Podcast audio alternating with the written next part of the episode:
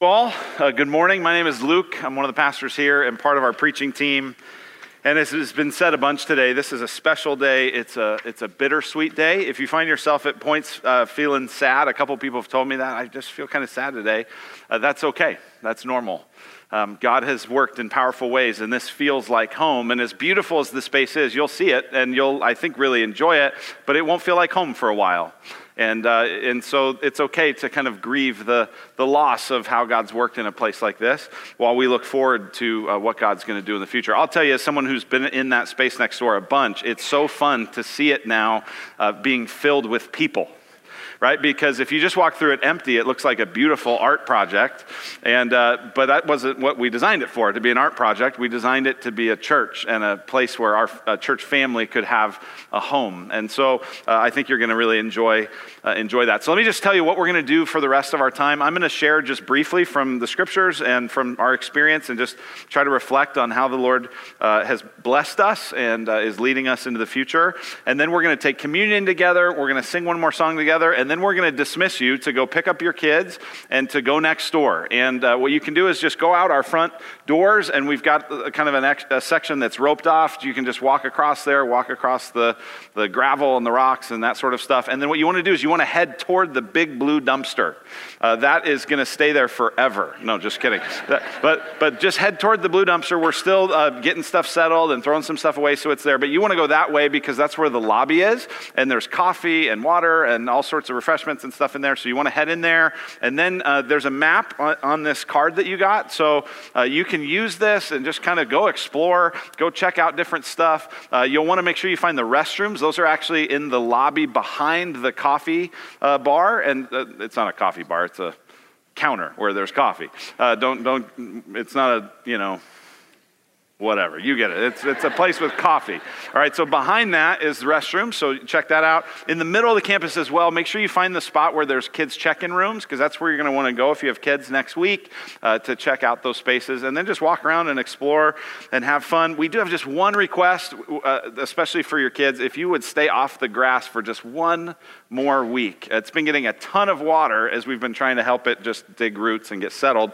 And so it's still a little bit too mushy to be able to, uh, we'll get it, it'll just turn into a mud bowl if we get out there and go crazy on it this week. Hopefully next week uh, we can run around and have fun and, and, enjoy that grass space. So, so that's a little bit of, of what we're going to do. Um, eight and a half years ago, I stood uh, right by the front door when this building was just a shell. And uh, all there was was these poles and four walls. There's actually, there's a, there was actually a big window back here that we've covered up. Um, but at the time, it was just this big warehouse. Nothing had ever been in it. And uh, Matthew Brazelton, the tall guy that was up here, the only tall guy that was up here, uh, he, he was kind of the camera guy. And so this was back when we didn't even have good cell phone cameras. And so we had like a digital camera. It was the most janky, terrible thing you've ever seen. Um, but, but what we were doing is we were showing the people of our church the space that we were going to pursue.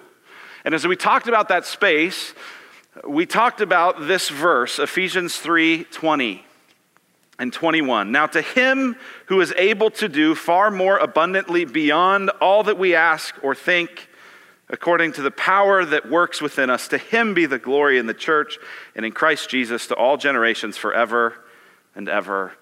Amen. In the earliest days of our church, we were a few hundred strong. We had maybe three or four hundred people, and God was working. God was bringing people to faith. God was allowing other people who'd been kind of around church and in church for a while to have a kind of reawakening as they understood the gospel in a deeper way. And it was clear that God wanted to work beyond that group of people that was meeting at Perry High School. And so we started an initiative, and we called it Beyond. And we cast a vision for having a space that would be a full time space, that we could have student ministries, where we could train leaders, where we could um, develop the next generation, where we could host community events, and all of that stuff has happened in this space. We signed an eight year lease, which at that time it felt like we could have signed a 50 year lease, right? That just felt impossibly long. And yet here we are. God has grown us. A bunch of you weren't there in those days, and you maybe have heard a few of those stories. Many of you have just come in the last year, and our church continues to grow. And, and so we're excited about this opportunity to more than double our square footage next door. And I'm hopeful and confident that this promise of Ephesians 3:20 is still true. that God is able to do far more abundantly beyond all we've asked or thought.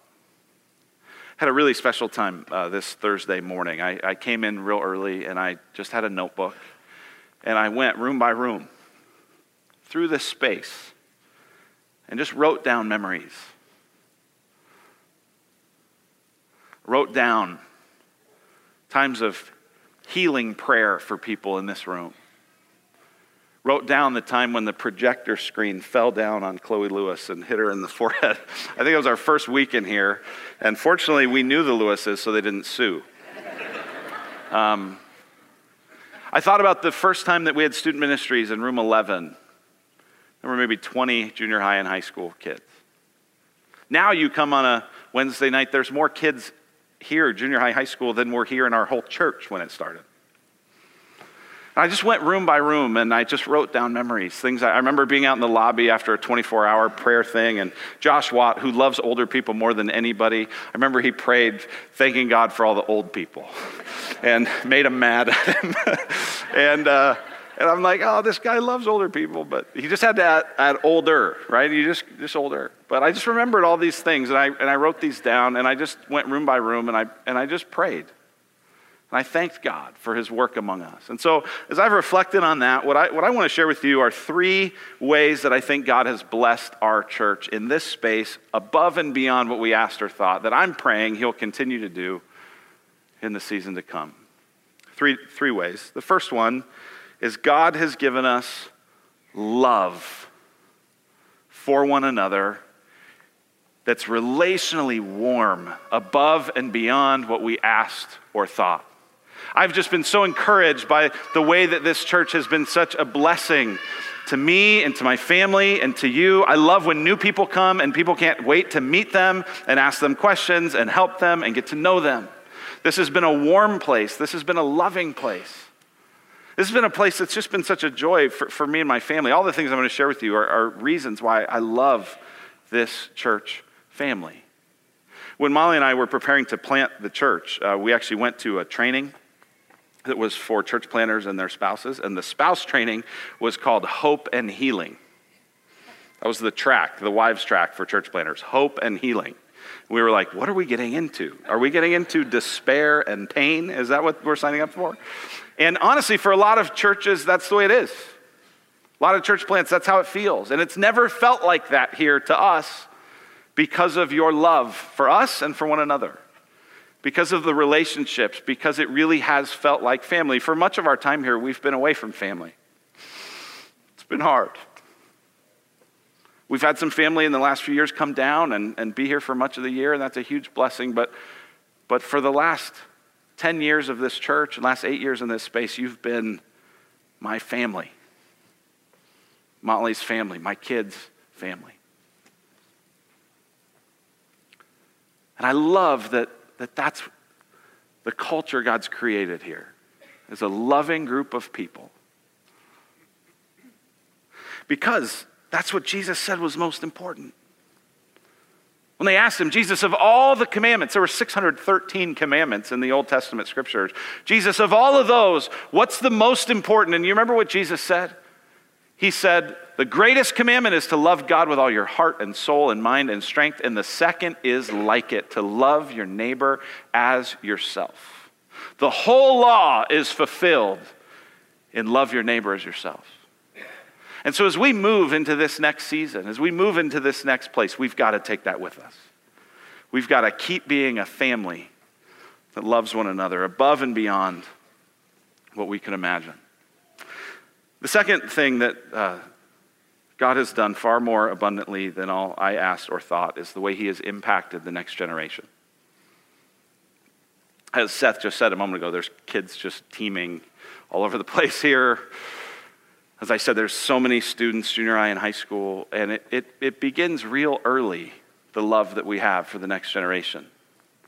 One of my favorite things is after every service, this room turns into a track it's like a track meet where kids are running around and running around. And someone asked the other day, hey, in the new space, are we going to let kids run in there? And I was like, of course. Of course we are. Because we love kids. the most emotional place as I went room by room for me was sitting in room one. It's the room most of us walk by. And it's the room where there's one year olds and two year olds. And I prayed with thanksgiving for these, this family that for the last years has come back every night, every 5 p.m. service, and loved my Mary, who's now four, and my Hank, who's now two. And they've loved them and they've pointed them to Jesus. And they've made this church a place where my kids love to be. I think about my older uh, daughters. I was just talking with uh, my 10 year old, and I said, Hey, uh, you're going to be in student ministries in a couple years. Who do you hope will be one of your mentors? And she mentioned to me one of the teachers she has now. She said, I hope she'll move from kids into students. And I said, Why? Because, and she said, Because when she talks to me, I feel like she really cares.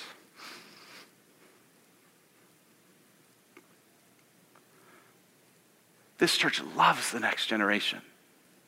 We're building that space next door for the next generation. My favorite weekend of the year so far was a weekend when I didn't preach. That's not why. Uh, I, I like to preach. but it was the, the year that, or it was the weekend that we sent off the high school seniors. And we were led in worship by a group of junior high and high school students who'd been training and preparing to lead us in worship. And I don't think any of us noticed a drop off. I mean, it was amazing. And then we stood up there and we prayed for this next generation of people, many of whom looked at their mentors and their pastors and said, These have been family members to me. I looked down in the front row and saw a number of women who had been mentors for years five, six years with these girls. God has blessed the next generation far more abundantly than we've asked or we've thought. And I'm praying that He'll do it even more. The last thing, there's a lot, uh, so I'm whittling down here, but the last thing that I want to share is my love and affection and admiration of Jesus has grown far more abundantly beyond all I've asked or thought in this space. I loved Jesus before we moved in here. But I've had the privilege of preaching, uh, I calculated it, over 700 sermons in this room. Uh, that's a lot. and um, I've tried as hard as I could to have every one of those somehow eventually get to Jesus. And as I've preached and as I've studied and as I've just tried to walk with the Lord and grown in prayer, I'm here to tell you this morning Jesus is amazing.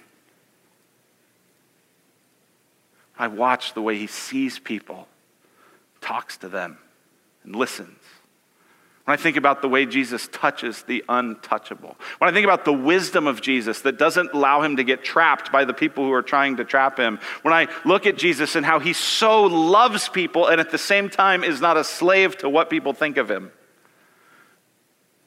when I listen to the words of Jesus in the scriptures. And I say what the other people said, which is this man teaches as one who had authority. No one's like this man.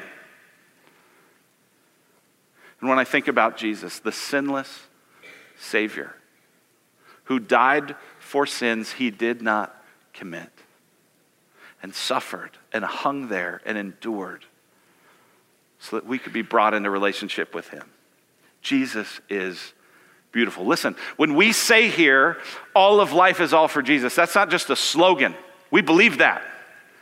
And Jesus has blessed us with an awareness of himself, with the giving of his presence, far more abundantly beyond all that we've asked and all that we've thought. And I'm praying that he'll meet us in that space. Because here's, here's the deal it ain't gonna feel like home for a while. You've had experiences of God meeting you here. And you're going to go over there and you're going to go, this is nice, but it doesn't feel like home, but it'll feel like home once Jesus shows up. And I think, and I trust, and I pray that he will. Thank you so much for the privilege of being your pastor, for the joy of getting to walk together through the ups and downs of life and the way God's leading Keep prayerful, keep hopeful. God has blessed us far more abundantly beyond all we've asked or thought. Amen. Let's pray together. Father in heaven, thank you for the abundance of your blessing. In your presence is fullness of joy. At your right hand are pleasures forevermore. And so we come to you now asking that you would bless us again in this moment and bless us in the coming months, in the coming years, in the coming generations. Bless us, God, with your presence. Help us treasure Jesus. Help us love like Jesus. Help us point the next generation to Jesus. Would we find him to be the treasure that satisfies our hearts? We pray in his name. Amen. Amen. Thank you, Luke. Uh, well, one last time.